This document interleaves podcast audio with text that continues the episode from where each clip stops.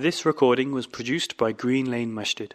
For more information on the activities and services the mosque provides, please visit www.greenlanemasjid.org. إن الحمد لله نحمده ونستعينه ونستغفره ونعوذ بالله من شرور أنفسنا ومن سيئات أعمالنا من يهده الله فلا مضل له ومن يضلل فلا هادي له وأشهد أن لا إله إلا الله وحده لا شريك له وأشهد أن محمدا عبده ورسوله وصفيه من خلقه وخليله. أرسله الله إلى الناس كافة بشيرا ونذيرا. فبلغ الرسالة وأدى الأمانة ونصح الأمة. وتركنا على المحجة البيضاء ليلها كنهارها لا يزيغ عنها إلا هالك. فصلوات الله وسلامه عليه وعلى آله وأصحابه. ومن اهتدى بهديه واستنى بسنته ودعا بدعوته إلى يوم الدين. يا أيها الذين آمنوا اتقوا الله حق تقاته ولا تموتن إلا وأنتم مسلمون. يا أيها الناس اتقوا ربكم الذي خلقكم من نفس واحدة وخلق منها زوجها وبث منهما رجالا كثيرا ونساء واتقوا الله الذي تساءلون به والأرحام إن الله كان عليكم رقيبا. يا أيها الذين آمنوا اتقوا الله وقولوا قولا سديدا. يصلح لكم أعمالكم ويغفر لكم ذنوبكم ومن يطع الله ورسوله فقد فاز فوزا عظيما أحبتي في الله My beloved brothers and sisters, I start by praising Allah subhanahu wa ta'ala and sending blessings and salutations upon our beloved Messenger Muhammad sallallahu alayhi wa sallam. I thank Allah subhanahu wa ta'ala for allowing us to be here today and for allowing us to continue worshipping Him, whether it's on Fridays or any other occasions. My brothers, there's so much to be thankful for to Allah subhanahu wa ta'ala. And we are thankful to Allah subhanahu wa ta'ala in many ways. Often it is through our speech where we praise Him, where we thank Him, we make shukr to Allah subhanahu wa ta'ala, whether it's the morsels of food that we eat, the families that we have and enjoy, or all of the other ni'am that Allah subhanahu wa ta'ala has bestowed upon us.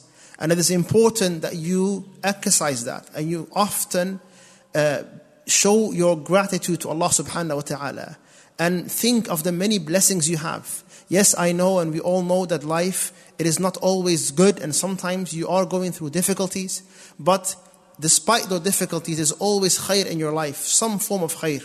And there is so much to be thankful for, which is why Allah reminds us in the Quran, وَإِن تَعُدُّوا نِعْمَةَ اللَّهِ لَا تُحْصُوهَا If you were to enumerate Allah's blessings upon you and, and, and you would not be able to count them. You will not be able to count. There is so much to be grateful for. And among the greatest things that we should be grateful for after our iman is Allah subhanahu wa ta'ala giving us families. And those families consist of pairs, a wife and a husband. And Allah often in the Quran reminds us of that, that He has created us in pairs. Allah mentions uh, and that it is a great ni'mah and favor of His that He has given us wives, and from those wives, children, and from the, and grandchildren. And Allah mentions at the end of that ayah that are you going to be now yakfurun? Are you going to be uh, uh, not ungrateful for these many blessings that you have? And wallahi ikhwani as you guys can all see, there is a lot of problems now happening in our homes. And we see that our homes are going backwards. Divorces are increasing relationship between parents and children are not the way they're supposed to be.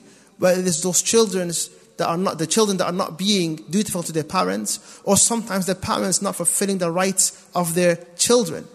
These things are something that we see in our uh, homes, in our neighbors' homes, in our wider society, and they have a, a negative impact on the ummah as a whole we often have these discussions. Where is the ummah going? How can the ummah be saved? How can we find a better future for our children? How can we solve the many problems that we have? Well, it starts with you and it starts with your home.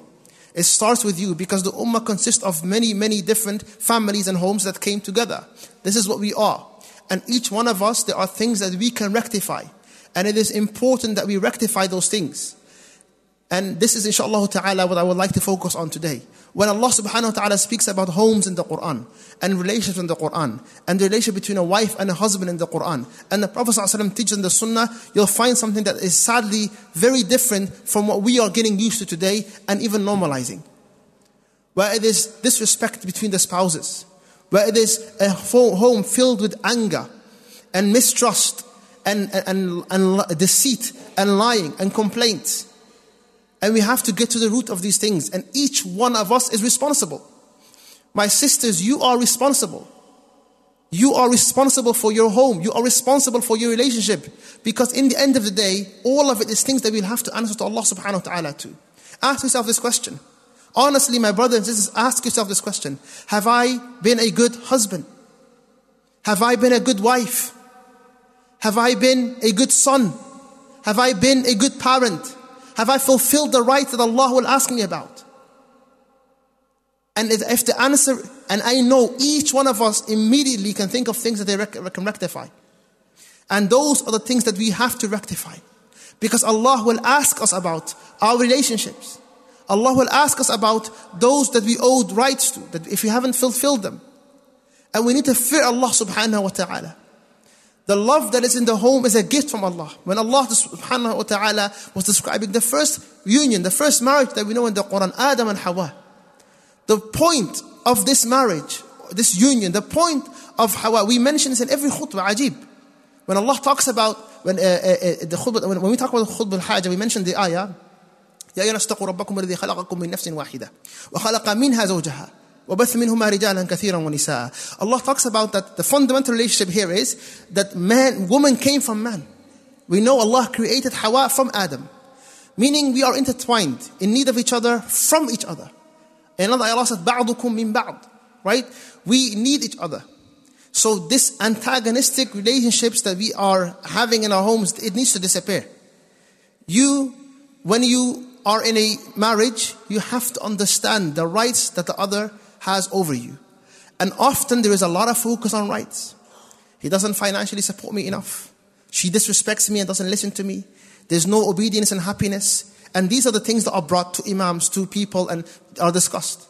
But ikhwani fillah, when Allah was describing a, a, a, home and a marriage, Allah subhanahu wa ta'ala did not necessarily describe the huquq.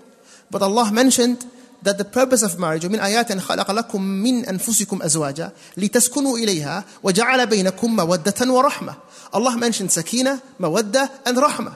Allah mentioned tranquility, mercy and love.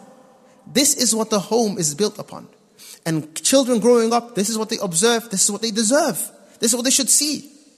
So, fear Allah as it relates to your spouse, my sister, fear Allah as it relates to your spouse, my brother. Fear Allah subhanahu wa ta'ala. Now I understand perhaps many of you here are not married. But I also know many of you are. And many of you may have been married for a very long time. May Allah continue blessing your marriage. But there is always things that you can rectify. And the Prophet sallallahu if you look at our religion generally, you may have come here a few weeks ago or last week and there was a khutbah on good akhlaq. Maybe there was a khutbah on good parenting. It all comes together. It all comes together. Too many times you are hearing brothers that are angry all the time in their homes. Now, do you practice the sunnah that you have been taught many times? That when you enter your home, you enter with the dua, you say Bismillah, you get rid of the shaitan. You give salam to your family. You don't take the baggage and the stress of the world into your house. You greet, you smile. All of this is the sunnah of the Prophet. That you pray together in your home. That your home is a place of worship. Because the more you worship Allah subhanahu wa ta'ala, the more barakah and blessing is going to be in your house. If we don't apply these individual sunnahs that you are learning, then you're not going to get there.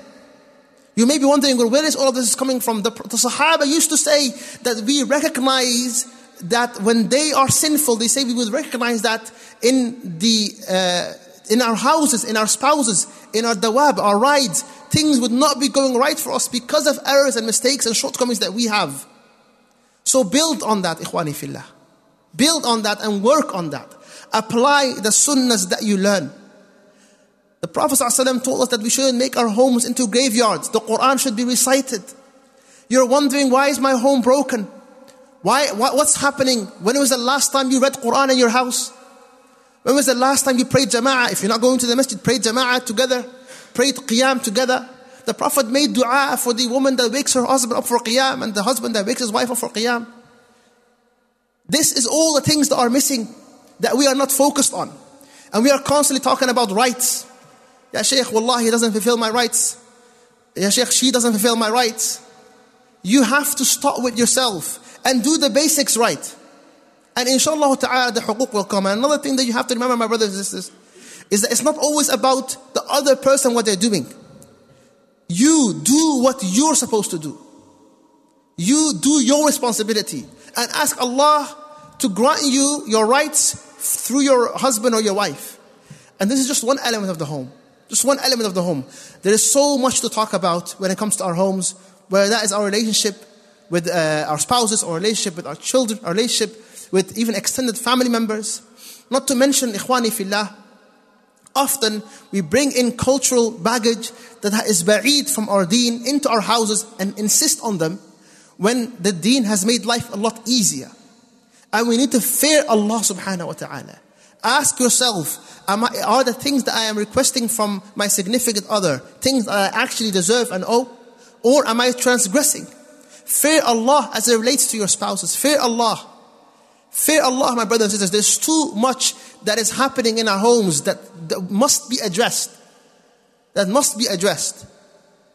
We shouldn't be seeing and the effect that this has on the family, ikhwani fillah. So, what I'm trying to say, my beloved brothers and sisters, is that there are clearly sometimes individual issues that needs to be resolved. But I'll give you a bishara and a glad tidings. Allah promised us something in the Quran. In yurida islahan yufiqhu Allah baynahuma. If the two spouses, they want khair for each other, they want reconciliation, they want good, Allah will bring tawfiq between them. So, what, what am I trying to say to you? Before you are a husband, before you are a wife, before you are a parent, before you are a child to a parent, you are a servant to Allah subhanahu wa ta'ala. You are a slave to Allah subhanahu wa ta'ala. You have responsibilities to Allah subhanahu wa ta'ala and Allah will ask you about it. So fulfill the rights of those that you have responsibilities over. Fulfill those rights as an act of worship to Allah. Rectify your akhlaq and your character as a means to get closer to Allah first and foremost, because among the easiest ways to enter Jannah is through good akhlaq, like the Prophet said. Practice the sunnah that you've learned and I know you've learned many, whether it's in madrasa or in, or in a masjid lecture or at a member from the khutbah. Practice those sunnahs and put them in practice. Put them in practice. Smile more. Give each other's gifts more. Bring more actively more happiness. Spend more time with your family. Fear Allah as it relates to them. Because they could be our means to Jannah, but they could also be our means to the fire. May Allah protect us from it.